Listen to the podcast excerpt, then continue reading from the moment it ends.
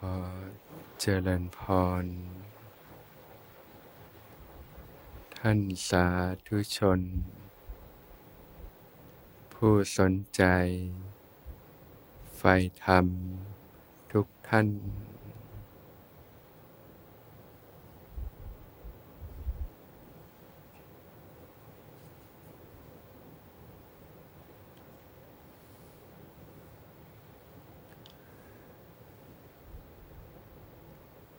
การ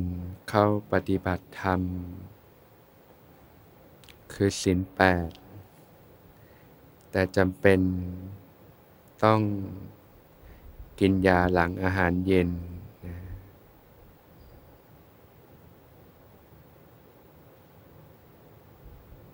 วงเล็บเราเอ่ยศีลทั้ง8ข้อเช่นนี้แล้วจะทำให้เราขาดศีลข้อ6วิกาลโภชนาข้อเดียวใช่ไหมถ้ามีความจำเป็นต้องทานยาซึ่งต้องทานอาหารเนี่ยก็เปลี่ยนเป็นอาชีวะวิสุทธิศีลก็ได้นะก็เรียกว่า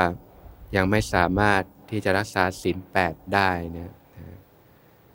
แต่เราก็สามารถรักษาเท่าที่เรารักษาได้ก่อนนะไม่ว่าจะเป็น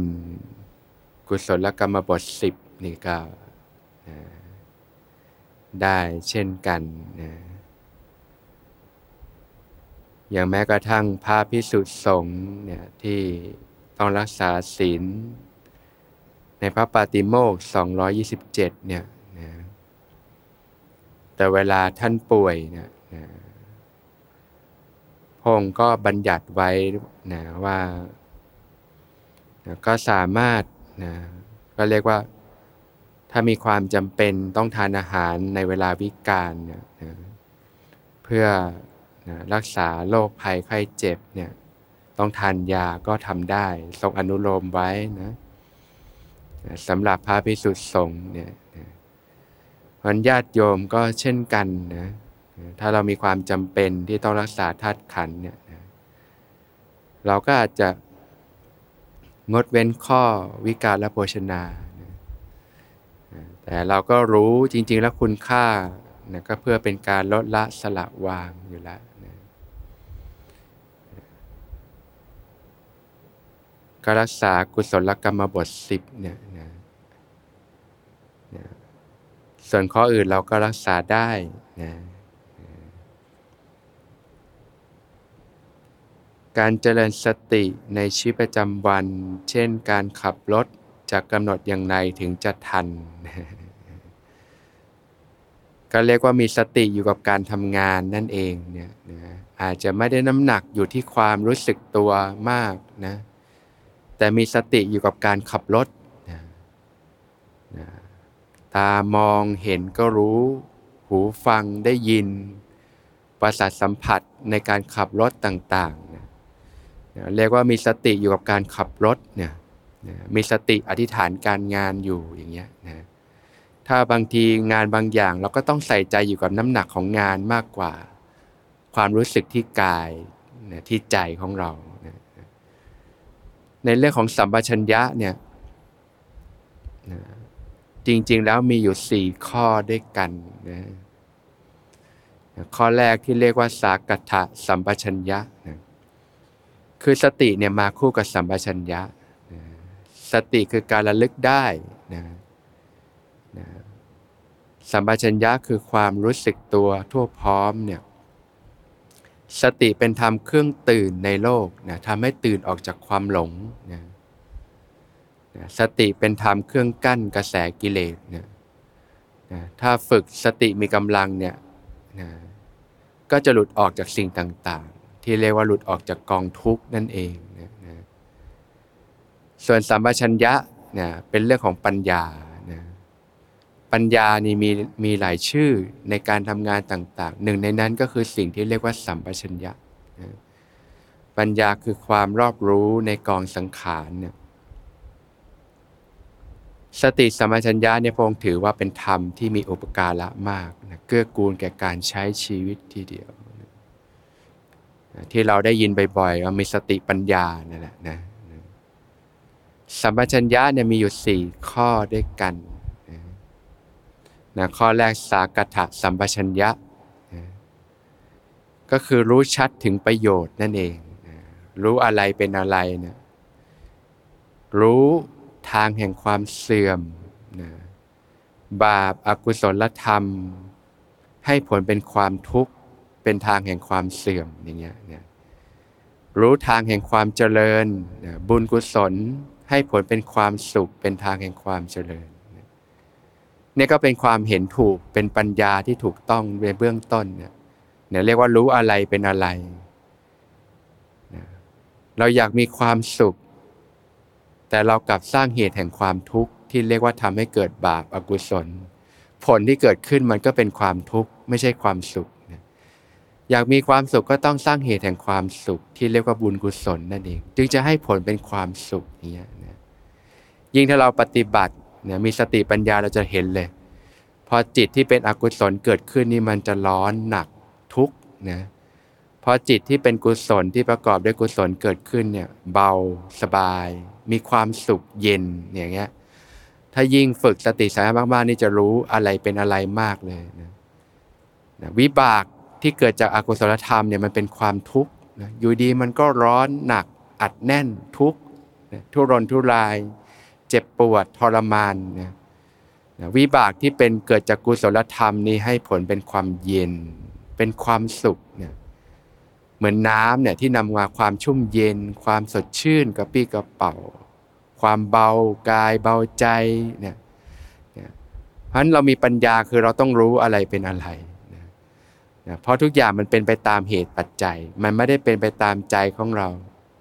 อยากมีความสุขก็สร้างเหตุแห่งความสุขที่เรียกว่า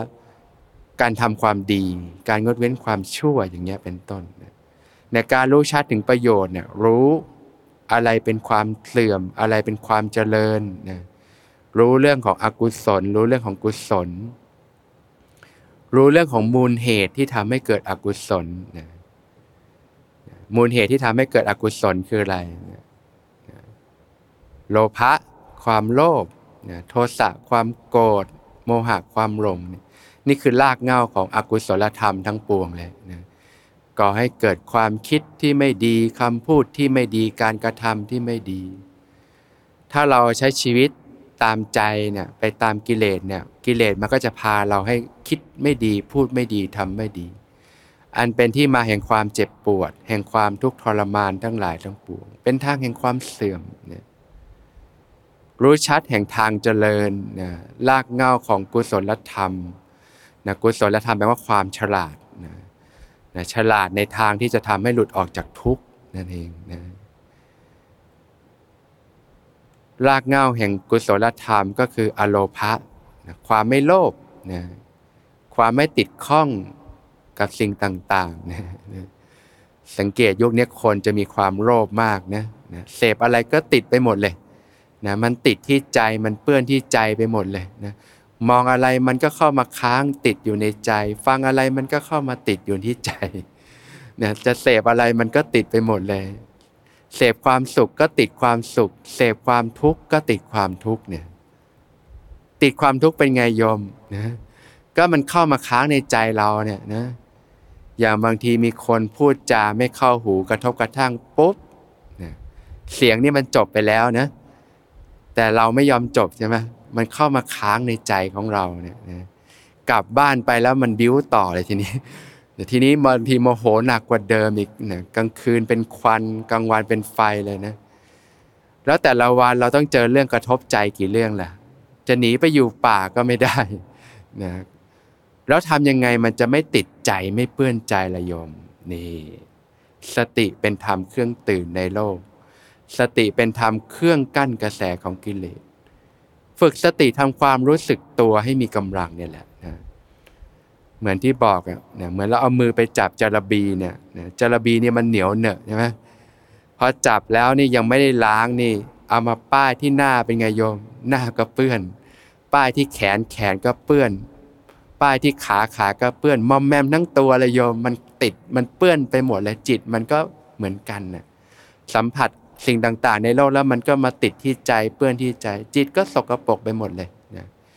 ที่พระผู้มีพระภาคเจ้าตรัสว่าจิตนี้ประพัสสอนมาแต่เดิม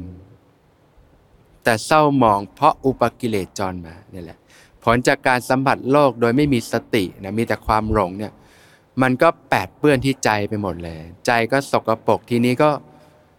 นะก็คิดไม่ดีพูดไม่ดีทำไม่ดีตลอดเลยนะคนสมัยนี้สังเกตไหมชอบคิดลบคิดไม่ดีเยอะเนี่ยผลจากการที่มันสิ่งสกปรกมันเปื้อนที่ใจเราเยอะเนี่ยมันก็ผุดขึ้นมาให้เราเห็นนะว่าโอ้ความคิดลบคิดไม่ดีนะเราก็ส่งมาถึงคำพูดที่ไม่ดีการพูดการจาทิ่มแทงกันพูดจาให้กระทบกระทั่งกันอย่างเงี้ยนะก็กระทบกันไปกระทบกันมาก็ทะเลาะเบาะแว้งก็เจ็บปวดกันทั้งสองฝ่ายนะออกมาการกระทำต่างๆก็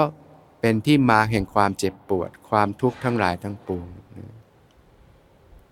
ก็ต้องฝึกสติสัมปชัญญะเนี่ยแหละนะทำความรู้สึกตัวให้มากนะความรู้สึกตัวสติสัมปชัญญะก็เหมือนน้ำยาที่จะมาชำระล้างออกนี่แหละสิ่งที่มันเปื้อนที่ใจที่มันทำให้ติดที่ใจง่ายๆเนี่ยนะอยากจะสลัดมันไม่สลัดไม่หลุดเลยมันติดนะมันไม่เหมือนของที่เป็นกายภาพใช่ไหมเราถือเรารู้ว่ามันหนักเราก็วางมันได้ใจมันง่ายแบบนั้นไม่ยอมนะบางทีอยากจะวางมันยิ่งยึดเหนี่ยวแน่นเลยนะไอ้เรื่องที่อยากลืมนี่มันกลับจำแม่นเลยใช่ไหมนะไอ้เรื่องที่ทำให้เราเจ็บปวดเราอยากลืมมันไปนะเป็นไงเรามันยิ่งจำฝังใจเลยแล้วมันก็มากีดใจเราซ้ำแล้วซ้ำเล่านะกี่เรื่องล่ะที่มันกีดแผลในใจเราซ้ำแล้วซ้ำเล่าซ้ำแล้วซ้ำเล่านะนะบางคนเลิกกับแฟนนะทำให้เจ็บปวดนะทั้งที่เลิกไปนานแล้วมันก็กีดเราซ้ำแล้วซ้ำเล่าซ้ำแล้วซ้ำเล่าแล้วอะไรล่ะที่มันกีดนะคนที่เขามาทำร้ายเราหรือว่าใจของเราเองนะที่มันมาตอกลิ่มตอกล้ำซ้ำเติมกีดแล้วกีดอีกซ้ำแล้วซ้ำอีกแล้วก็จมอยู่กับสิ่งที่มันเป็นความเจ็บปวดความทุกข์ทรมานคนสมัยนี้ถึงป่วยทางจิตใจกันเยอะไงโรคเครียดโรคซึมเศร้าสารพัดเนี่ยก็มันติดกันไปหมดแหละมันเปื้อนที่ใจกันไปหมดนะแล้วเราจะฟื้นฟูยังไงก็นี่แหละที่เรามาฝึกกันสติสัมปชัญญะความรู้สึกตัวเนี่ยนะเพาะบ่มขึ้นมานะกำลังสติกำลังสัมปชัญญะนี่แหละนะที่มันจะชำระออกชะออกนะไอ้สิ่งที่ทำให้เปื้อนที่ใจติดค้างที่ใจนะให้จิตใจได้เยียวยาฟื้นฟูมีความเข้มแข็งขึ้นมานะท่านถึงบอกว่าสติเป็นธรรมเครื่องตื่นของโลกนะเป็นธรรมเครื่องกั้นกระแสกิเลสสัมปชัญญะข้อแรกก็รู้ชัดนะรู้อะไรเป็นอะไรนะพอรู้อะไรเป็นอะไรทีนี้ก็ละอกุศลสินะเจริญกุศลนะก็เริ่มแยกแยะออกนะทางนี้ทางเสื่อมก็ละเสียไม่ไปนะทางเจริญก็ทำให้มากเจริญให้มากเนี่ยนะข้อที่สองก็รู้ชัดนะที่เรียกว่าสัปปายะสัมปชัญญะนะสัปปายะก็คือความสบายนั่นเองนะความสัปปายะนะรู้ถึงเครื่องมือนะว่าบางอย่างนี่ควรใช้เครื่องมืออะไรนะรู้จักกาลเทศะความเหมาะสมต่างๆนะบางอย่างอาจจะเหมาะสำหรับเวลานี้แต่เวลาอื่นอาจจะไม่เหมาะก็ได้นะรู้กาลเทศะรู้เครื่องมือบางอย่างใช้เครื่องมือตัวนี้อาจจะเหมาะสมบางอย่างใช้เครื่องมือตัวนี้อาจจะเหมาะสม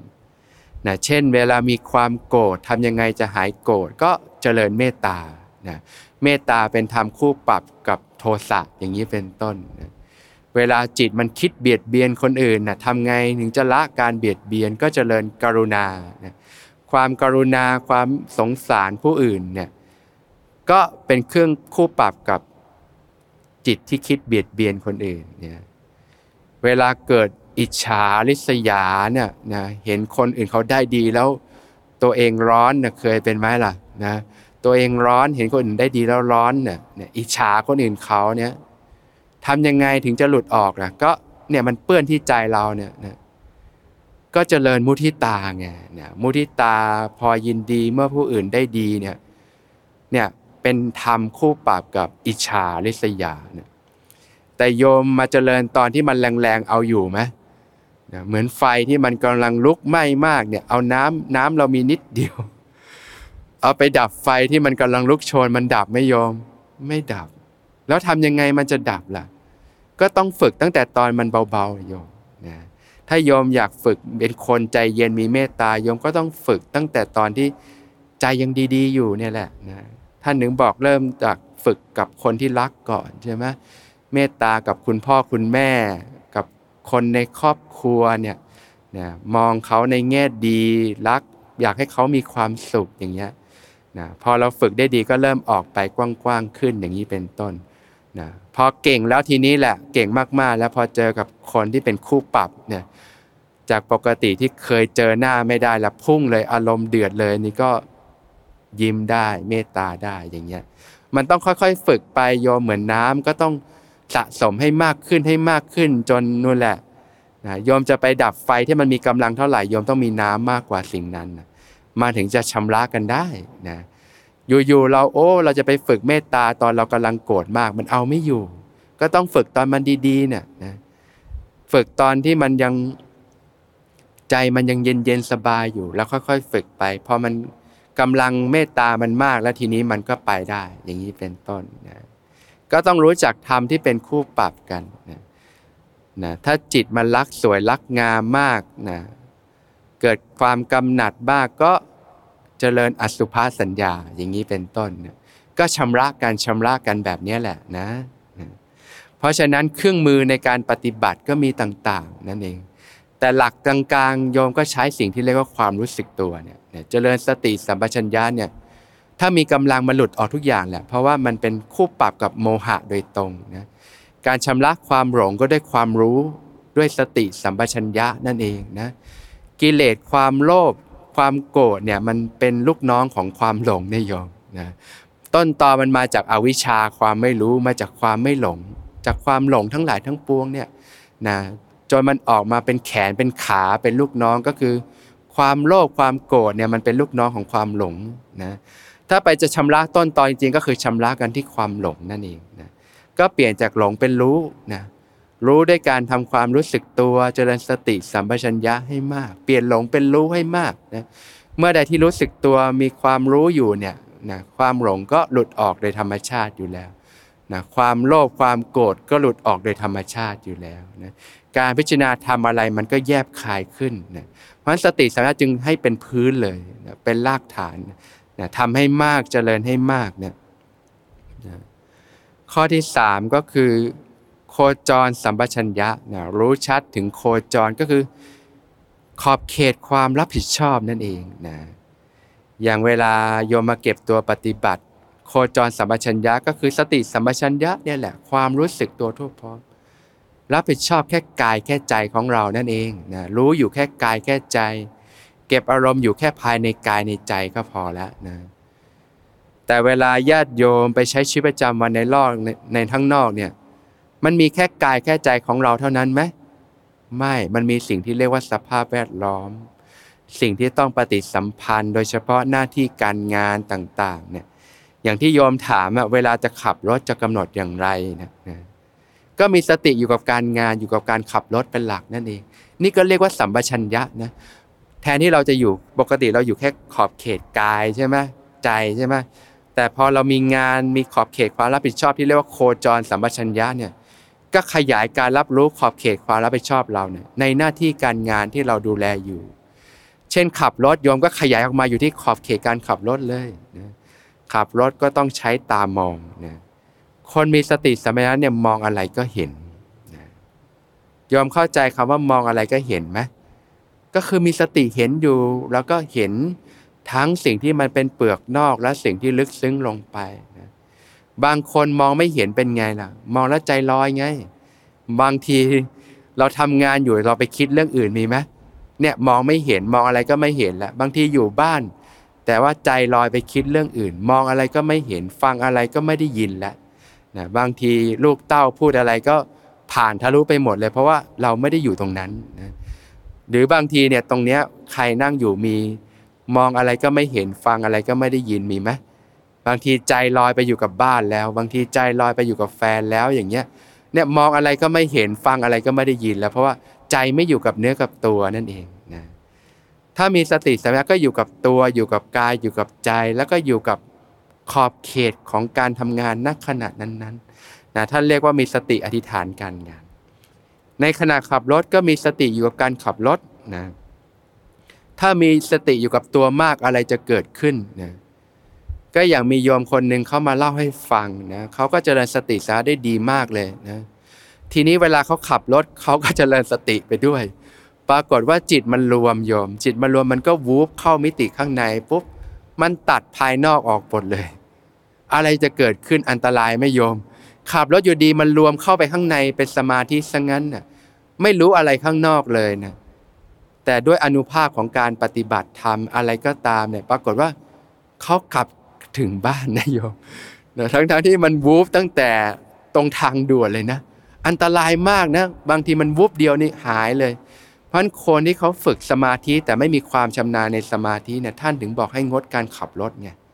เพราะอยู่ดีบางทีจิตมันรวมมันเข้าไปข้างในมันทิ้งข้างนอกเลยโยมเพราะว่าสมาธินี่มันทิ้งกายไงมันเข้าภายในอันตรายถ้าเราเข้าถึงสมาธิดีๆแต่ว่าเราไม่มีความชำนาญในสมาธิเนี่ยต้องงดการขับรถเลยแต่ถ้ามีสติสัมปชัญญะมันกลับมาอยู่กับกายได้มันไม่เข้าข้างในนะแต่เพราะว่าปรากฏว่าโยมเขาวุบเข้าข้างในปุ๊บนะถอยออกมาอีกทีอ้าวถึงบ้านแล้วนะตรงนี้ถ้ามองด้วยง่ายๆก็คือก็ไม่ได้สิ่งที่เรียกว่าอภินิหารหรือว่ามีสิ่งศักดิ์สิทธิ์อะไรหรอกก็อาจจะมองว่าในการใช้ชีวิตเนี่ยมันจะมีเรื่องของสิ่งที่เรียกว่าจิตสำนึกกับจิตใต้สำนึกอยู่นะอะไรก็ตามที่เราทำเป็นประจำเนี่ยนะมันจะทำด้วยจิตใต้สำนึกนะเหมือนปัจจุบันที่เขาพยายามพัฒนาเทคโนโลยีที่เรียกว่าไร้คนขับใช่ไหมถูกโปรแกรมกำหนดอัตโนมัติเลยอย่างเงี้ยนะอย่างโยมนึกถึงภาพตอนโยมขับรถใหม่ๆนะตอนฝึกหัดขับรถเนี่ยโยมกังวลไหมโอ้ต้องเกียร์นู่นเกียร์นี่พวงมาลัยหันนู่นหันนี่โอ้โหมันเยอะแยะไปหมดเลยเฮ้ยเราจะทำอะไรไม่ค่อยถูกบางคนกลัวการขับรถเลยนะถ้าหัดขับรถใหม่ๆต้องมองซ้ายมองขวามองนู่นมองนี่มันเยอะไปหมดเลยแต่พอโยมขับเป็นแล้วโยมต้องทำแบบนั้นไหมมันอัตโนมัติใช่ไหมเนี่ยเขาเรียกว่าทำงานด้วยจิตใต้สำนึกแหละอะไรที่เราทำเป็นประจำเนี่ยมันทำด้วยสิ่งที่ลึกลงไปที่เรียกว่าระดับจิตใต้สำนึกแล้วนั่นเองนะอย่างโยมแปรงฟันอะไรปุ๊บทำอะไรที่มันเป็นประจำเนี่ยมันไปโดยจิตใต้สำนึกเลยอย่างบางคนมือไม้ไปโดยอัตโนมัติเนี่ยนะอย่างสมัยนักเรียนเนี่ยบางคนเกเรเนี่ยอะไรก็ลงมือลงไม้เลยอัตโนมัติอันนี้อันตรายไหมโยมนะบางทีใครพูดไม่เข้าหูปุ๊บเปี้ยงเลยมือไปก่อนแล้วเนี่ยอันตรายไหมอันตรายเนี่ยทำด้วยอัตโนมัติด้วยจิตใต้สำนึกเลยเพราะมันเป็นสิ่งที่เรียกว่าฝังเป็นพฤติกรรมเป็นอนุสัยเป็นความคุ้นชินไปแล้วนั่นเองนะแต่ถ้าเราฝึกกุศลฝึกสติสัมปชัญญะเป็นอัตโนมัติเนี่ยทำอะไรมันก็มีสติสัมปชัญญะโดยอัตโนมัติได้เช่นกันนะอย่างโยมคนนี้เขาปฏิบัติเป็นอัตโนมัติบางทีจิตมันรวมเป็นสมาธิก็จริงเนี่ยแต่จิตสำนึกจิตใต้สำนึกก็สามารถใช้ชีวิตขับไปได้อัตโนมัติแต่ถึงอย่างนั้นเราก็ไม่ควรประมาทใช่ไหมนะเพราะฉะนั้นเวลาขับรถก็ไม่ใช่อยู่ข้างในโยมอยู่ข้างนอกนะอยู่กับกายภายนอกอยู่กับปฏิสัมพันธ์กับสิ่งที่เราทำกิจการงานนั้นๆอย่างเช่นเราเรียนหนังสือเราก็มีสติอยู่กับการเรียนหนังสือตาดูหูฟังประสาทสัมผัสรับรู้ได้นั่นเองนะเวลาทำงานก็มีสติอยู่กับการทำงานนะอาจจะรู้สึกตัวเบาๆแต่ว่ารู้สึกรับรู้ถึงสิ่งที่ดูแลรับผิดชอบอยู่นั่นเองนี่ก็มีสติสัมปชัญญะโยมเรียกว่าโคจรสัมปชัญญะแต่อย่างเวลาโยมมาเก็บตัวปฏิบัติโคจรนี่แคบหน่อยนะโยมนะไม่ต้องกว้างออกมาทั้งห้องนะเอาอยู่แค่ตัวเองเนี่ยก็อยู่กับกายกับใจตัวเองนะนอกจากผู้ที่เขามีหน้าที่อย่างเนี่ยผู้ประสานผู้ดูแลเนี่ยนะขอบเขตเขาก็ต้องกว้างออกใช่ไหมนะนอกจากเขาดูตัวเองแล้วเขาก็ต้องสังเกตผู้ปฏิบัติด้วยต้องการความช่วยเหลืออะไรไหมติดขัดอะไรไหม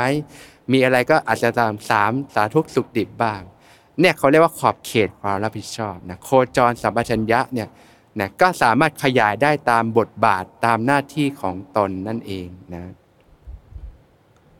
ข้อสุดท้ายอสัมโมหะสัมปชัญญะนะ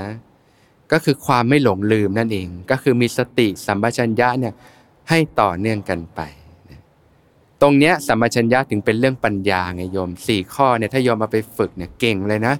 1รู้ชัดถึงประโยชน์นะ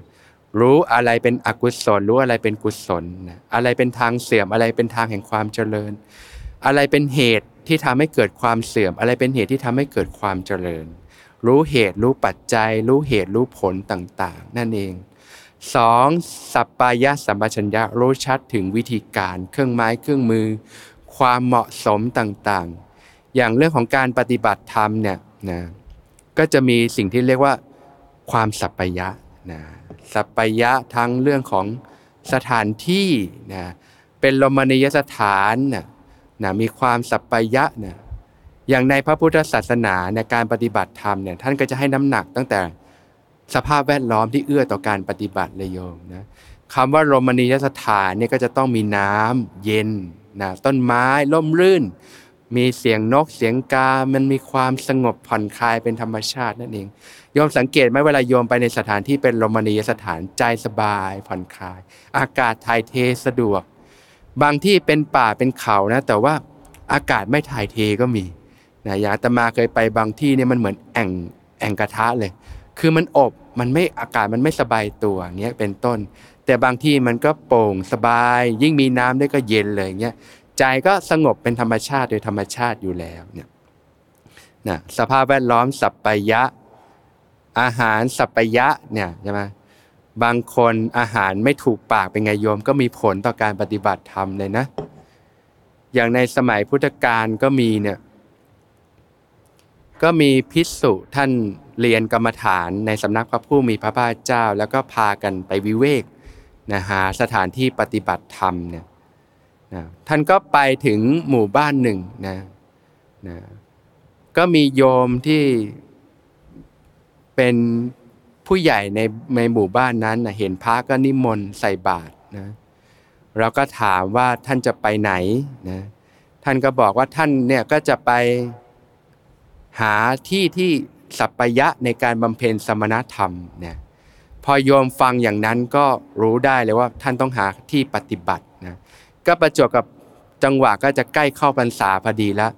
นะโยมนั้นก็เป็นผู้หลักผู้ใหญ่ในหมู่บ้านนั้นก็เลยนิมนต์ว่าขอให้อยู่ที่นี่แหละแล้วเดี๋ยวพวกโยมจะอุปถากเองพาพิจารณาแล้วก็ดูก็สัปปายะดีก็เลยตกลงนะจากนั้นก็จัดเสนาสนะต่างๆพระก็ประมาณ 40-50 รูปเนี่ยก็ช่วยกันชาวบ้านในหมู่นั้นก็ช่วยกันแล้วก็นำข้าวปลาอาหารไปถวายต่างๆดูแลอุปถากตลอดพรรษาเนี่ยนะพระท่านก็เก็บตัวปฏิบัติกันนะ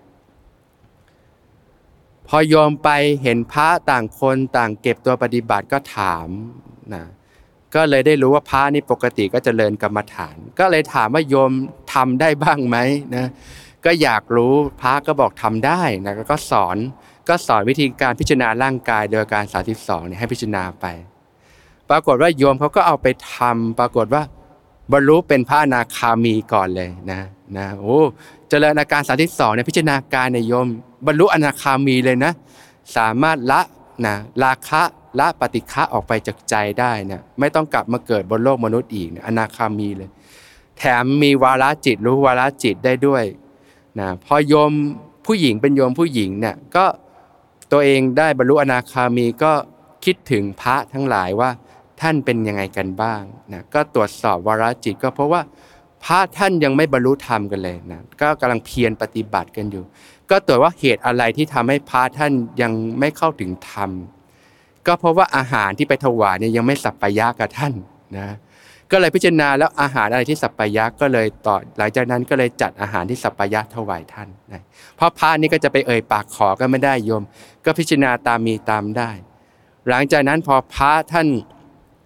ได้อาหารที่สัปปายะท่านก็กายสงบใจก็สงบไม่นานท่านก็บรรลุธรรมเป็นพระอรหันต์หมดเลยนะพอบรรลุธรรมแล้วออกพรรษาก็เลยนะก็ลาโยมว่าจะกลับไปเข้าเฝ้าพระผู้มีพระภาคเจ้านะก็กลับไปนะก็เล่าให้พระผู้มีพระภาคเจ้าฟังนะก็มีพระรูปหนึ่งอยู่ก็ฟังก็สนใจก็อยากจะไปลองปฏิบัติตรงนั้นบ้างนะก็ขออนุญาตพระผู้มีพระภาคเจ้าจากนั้นก็ไปเป็นพระใหม่นะ ไปก็ไปเจอโยมนี่แหละที่บรรลุอนาคามีนะโยมก็นิมนต์ให้อยู่แล้วก็เข้าไปปฏิบัตินะโยมเขาก็พิจารณาดูว่าพระท่านมีความสัปปายะอะไรยังไงนะก็จัดไปถวายปรากฏว่าพระนี่ยังหนุ่มอยู่ยังขนองอยู่ก็นึกคึมๆโยมนี่รู้วาระจิตจริงนี่นะก็ลองคิดดูวันพรุ่งนี้อยากได้อย่างนี้ปุ๊บโยมเขาก็จัดมาถวายแบบนี้อีกวันพรุ่งนี้อยากได้อย่างนี้ก็จัดมาหน่อยคิดไปคิดมาชักกลัวโยมแล้วโอ้โยมรู้วาระจิตแบบนี้เราอยู่ไม่ได้แล้วเพราะว่าเรายังเป็นปุถุชนอยู่ก็จะมีความคิดอกุศลต่างๆเกิดขึ้นบ้างเริ่มร้อนตัวอยู่ไม่ได้ทีนี้ไม่เอาแล้วอยู่ไม่ได้แล้วคิดไปคิดมาก็ร้อนก็เลยรีบไปกลับไปเฝ้าพระผู้มีพระภาคเจ้าใหม่พระองค์ก็ตรัสว่าเนี่ยเธอจะไปกลัวอะไรเธอก็สำรวมจิตตัวเองก็อยู่ตรงนั้นแหละเหมาะสมสุดท้ายพระท่านก็กลับไปแล้วก็ด้วยความสัปปายะที่ญาติโยมอุปถากอย่างดีเนี่ยสภาพสถานที่เสนาสนะก็สัปปายะอาหารก็สัปปายะนะผู้คนก็สัปปายะอย่างต่างเนี่ยก็จิตก็สงบได้ง่ายก็เข้าถึงสมาธิไม่นานเจริญปัญญาก็หลุดพ้นเช่นกันนะเพราะฉะนั้นความสัปปายะนี่มีผลมากญาติโยมนะก็เอาไปฝึกกันนะ4ข้อจำได้ไหมนะรู้ชัดถึงประโยชน์นะรู้ชัดถึงความสัปปายะคือความสบายความพอดีเครื่องไม้เครื่องมือวิธีการที่เหมาะสมกาลเทศะต่างๆนี่ก็ฝึกปัญญาทั้งนั้นแหละนะโคจรสัมปชัญญะรู้ชัดถึงขอบเขตความรับผิดชอบนะแล้วก็อสัมโมหะสัมปชัญญะก็คือความไม่หลงลืมนั่นเองก็คือมีสติสัมปชัญญะเนี่ยต่อเนื่องกันไปเพราะเวลาการใช้ชีวิตเนี่ยโยมก็ใช้โคจรสัมปชัญญะมีสติอยู่กับการทำงานอยู่กับความรับผิดชอบของตนนั่นเองนะ